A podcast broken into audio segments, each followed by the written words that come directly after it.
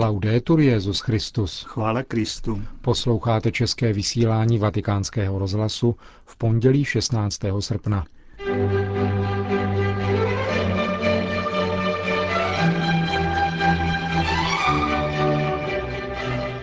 V dnešních zprávách uslyšíte mimo jiné o tom, jak včerejší slavnost na nebevzetí Pany Marie prožívali věřící v Polsku, Větnamu a Sri Lance. Pořadem vás provázejí Milan Glázer a Josef Koláček.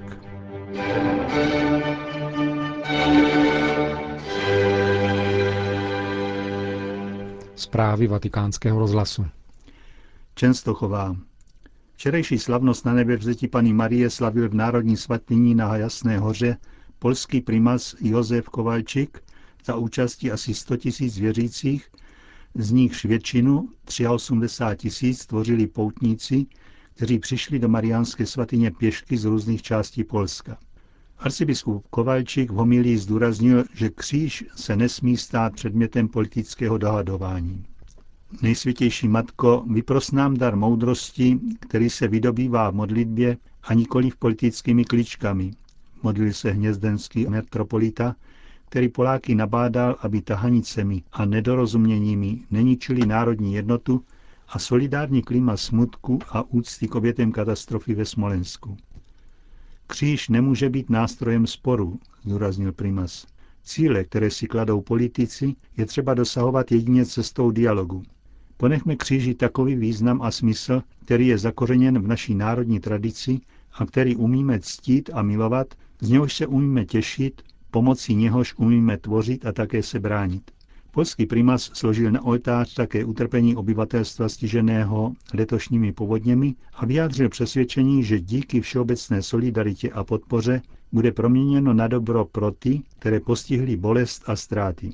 Převor paulínské komunity na Jasné hoře otec Roman Majevsky během první raní mše svaté na tomto mariánském poutním místě vyjádřil přesvědčení, že křesťanské hodnoty nelze nahradit pravidly politické korektnosti.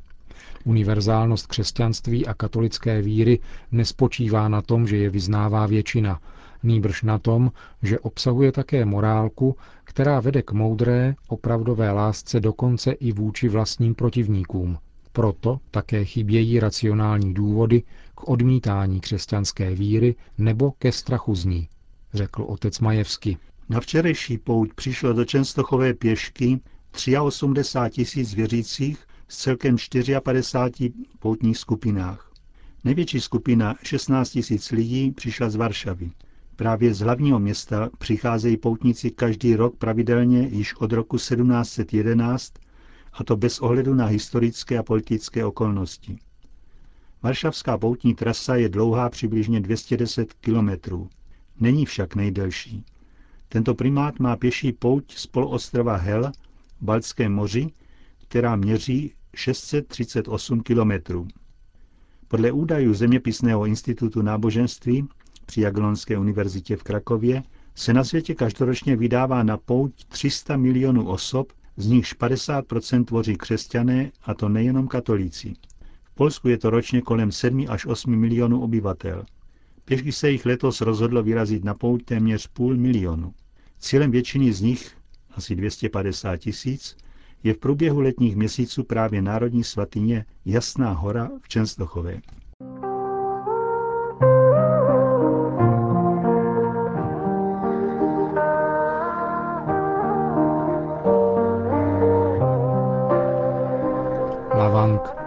Také větnamská národní mariánská svatyně v Lavang byla včera dějištěm eucharistické slavnosti. Za účasti 55 tisíc věřících sloužilo mši svatou několik biskupů a 120 kněží z různých větnamských diecézí. Svatyně v Lavang byla založena v 18. století. Během velkého pronásledování, které proti katolické církvi rozpoutali v letech 1798 až 1801 větnamští panovníci, bylo z nenávisti k víře zabito několik tisíc křesťanů. Mnozí z nich se utekli do džungle v Lavang, malé vesničky v provincii Quang Tri. Zde se jim ukázala Matka Boží, aby jim poskytla útěchu. Na místě pak vyrostla svatyně naší paní v Lavang, která se stala cílem poutníků nejen katolického vyznání. Navštívili ji miliony lidí. Od 24. listopadu loňského roku probíhá jubilejní rok větnamské církve u příležitosti 350. výročí evangelizace této země. Oslavy vyvrcholí právě v Lavang 6. ledna příštího roku. Větnamská vláda konečně po mnoha letech chátrání a devastace dovolila, aby svatyně byla zrestaurována, přičemž také vrátila církvi pozemek, na kterém kostel stál. Restaurační práce začnou hned po zakončení jubilejního roku větnamské církve. Madhu. Na slavnost na nebevzetí Pany Marie se v nejvýznamnější mariánské svatyni na Sri Lance sešlo půl milionu lidí. Poutní místo bylo zpřístupněno před dvěma roky po mnoha letech občanské války, kdy se nacházelo prakticky na frontové linii. Včerejší slavnosti vyvrcholil Národní týden rodiny jakožto učitelky křesťanských hodnot. Během homilie arcibiskup Malcolm Ranjit připomněl smutný osud tamilských rodin na severu ostrova, které trpí ztrátou svých blízkých a nedostatkem existenčních prostředků.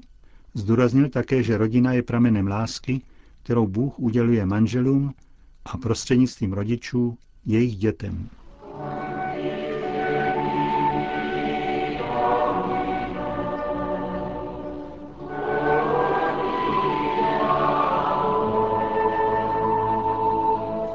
Teze se konaly oslavy 70. výročí příchodu zakladatele zdejší ekumenické komunity bratra Rožéra Šice do této burgundské vesničky a připomínka pátého výročí jeho tragické smrti. 16. srpna 2005 byl totiž během večerní modlitby zavražděn psychicky nemocnou ženou. Již v sobotu ráno konali v Teze zádušní pobožnost mniši rumunské pravoslavné církve – Večerní modlitba se pak na rozdíl od běžného zvyku začala procesím z louky nedaleko vesnice.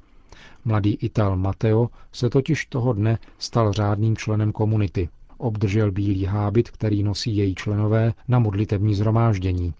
Potom všichni navštívili hřbitov u nevelkého románského kostelíka, kde je pohřbeno tělo bratra Rožéra a kde byla ten večer umístěna kopie jeho srdci blízké, koptské ikony z Egypta, znázorňující přátelství s Ježíšem. Odtamtud pak asi pět tisíc přítomných mladých lidí přešlo do kostela smíření, kde se konala druhá část modlitby. Bylo přečteno evangelium o zmrtvých vstání páně a zapáleno několik tisíc malých svíček, které si každý přinesl. Jedinými slovy, která byla toho večera pronesena, byla modlitba bratra Aloize, který v ní vyjádřil vděčnost Bohu za život bratra Rožéra. Pro vatikánský rozhlas pak nynější představený ekumenické komunity řekl. Děkujeme Bohu za život bratra Rožéra, za nasazení, jednotu, smíření a pokoj.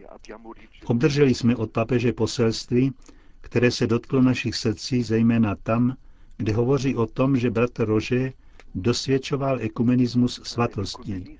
Naše komunita chce pokračovat v této cestě. Říká bratr Alois, představený ekumenické komunity v Teze. Nedělní eucharistii slavil v Teze biskup Gerard Daucourt, člen Papežské rady pro jednotu křesťanů. Latinská Amerika. Další země Jižní Ameriky se staly cílem vlivných lobby, usilujících o legalizaci soužití osob téhož pohlaví. Po Argentíně, Mexiku a Kostarice je nyní na řadě Kolumbie.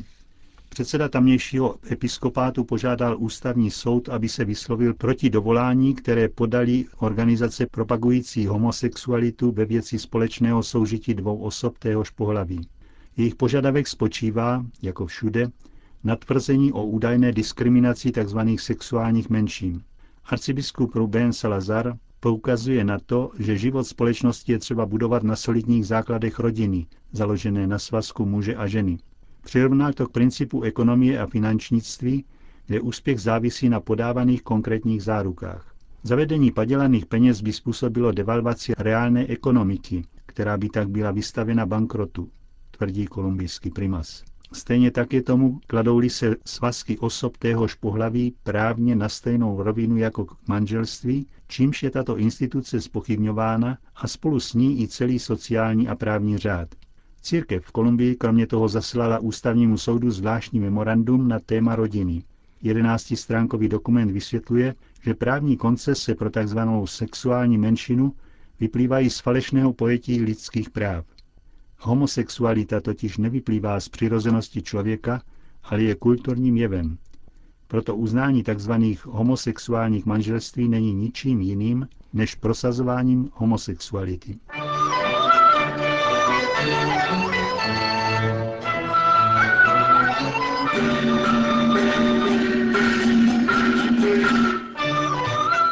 Čínská akademie sociálních věd poukazuje na růst počtu křesťanů v zemi. Podle jejich údajů je jich v zemi 23 milionů, což je vrchol v dosavadních čínských dějinách. Katolíků je podle údajů čínských akademiků jen 5,7 milionů, z nich 70% tvoří ženy. Růst počtu křesťanů je podle tohoto oficiálního mínění dán ekonomickým rozvojem země. Stoupá počet konverzí mezi všemi vrstvami obyvatelstva. Největší počet křesťanů žije na východním pobřeží Číny a podél řeky Yangtze, což jsou nejlidnatější a nejvíce ekonomicky rozvinuté regiony. Čínská akademie sociálních věd uvádí také počet kostelů v zemi, kterých je 55 tisíc, z nichž mnohé jsou nevelké, ale některé pojmou i několik tisíc věřících. Ty však byly vybudovány teprve v posledních letech. V roce 2009 bylo v Číně vydáno 50 milionů výtisků Bible. Studie poukazuje na to, že roste také počet stoupenců ostatních náboženství, buddhismu, islámu a taoismu. Nizozemsko. Eutanázie je v Holandsku stále populárnější.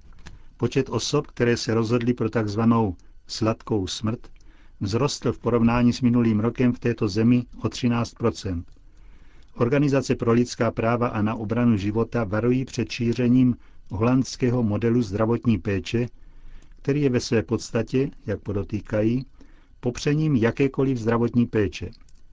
Jenom v uplynulém roce je v Holandsku zaznamenáno 2636 případů eutanázie, což představuje 2% všech úmrtí. Devět lékařů bylo obviněno z toho, že překročili meze, které stanovuje zákon pro možnost zabití pacienta za pomoci eutanázie. Libanon.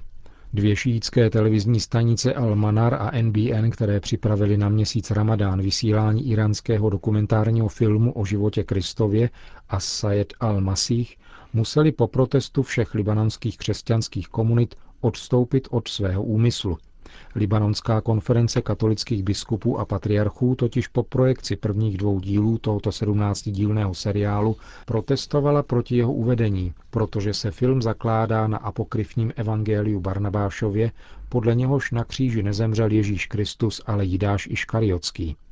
V křesťanských komunitách Libanonu to vyvolalo velké rozjitření.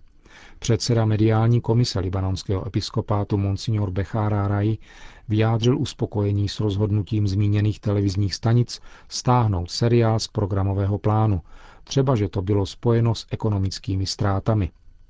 Během měsíce Ramadán mají televizní programy v islámských zemích přes den náboženský charakter, zatímco zábavné pořady jsou uváděny až po setmění. Itálie. Stále větší popularitě se v Itálii těší prázdniny trávené v klášterech a domech, jež jsou zpravovány církví. Cestující jsou přitahováni k lidem, silně konkurenčními cenami a také bohatou nabídkou možností odpočinku jak celé rodiny, tak pro jednotlivce. Souvisí to také s rostoucím doceňováním náboženského dědictví Itálie. Více než 30 tisíc kostelů zde patří k architektonickým perlám a stejně tak 3 tisíce poutních míst a 400 klášterů.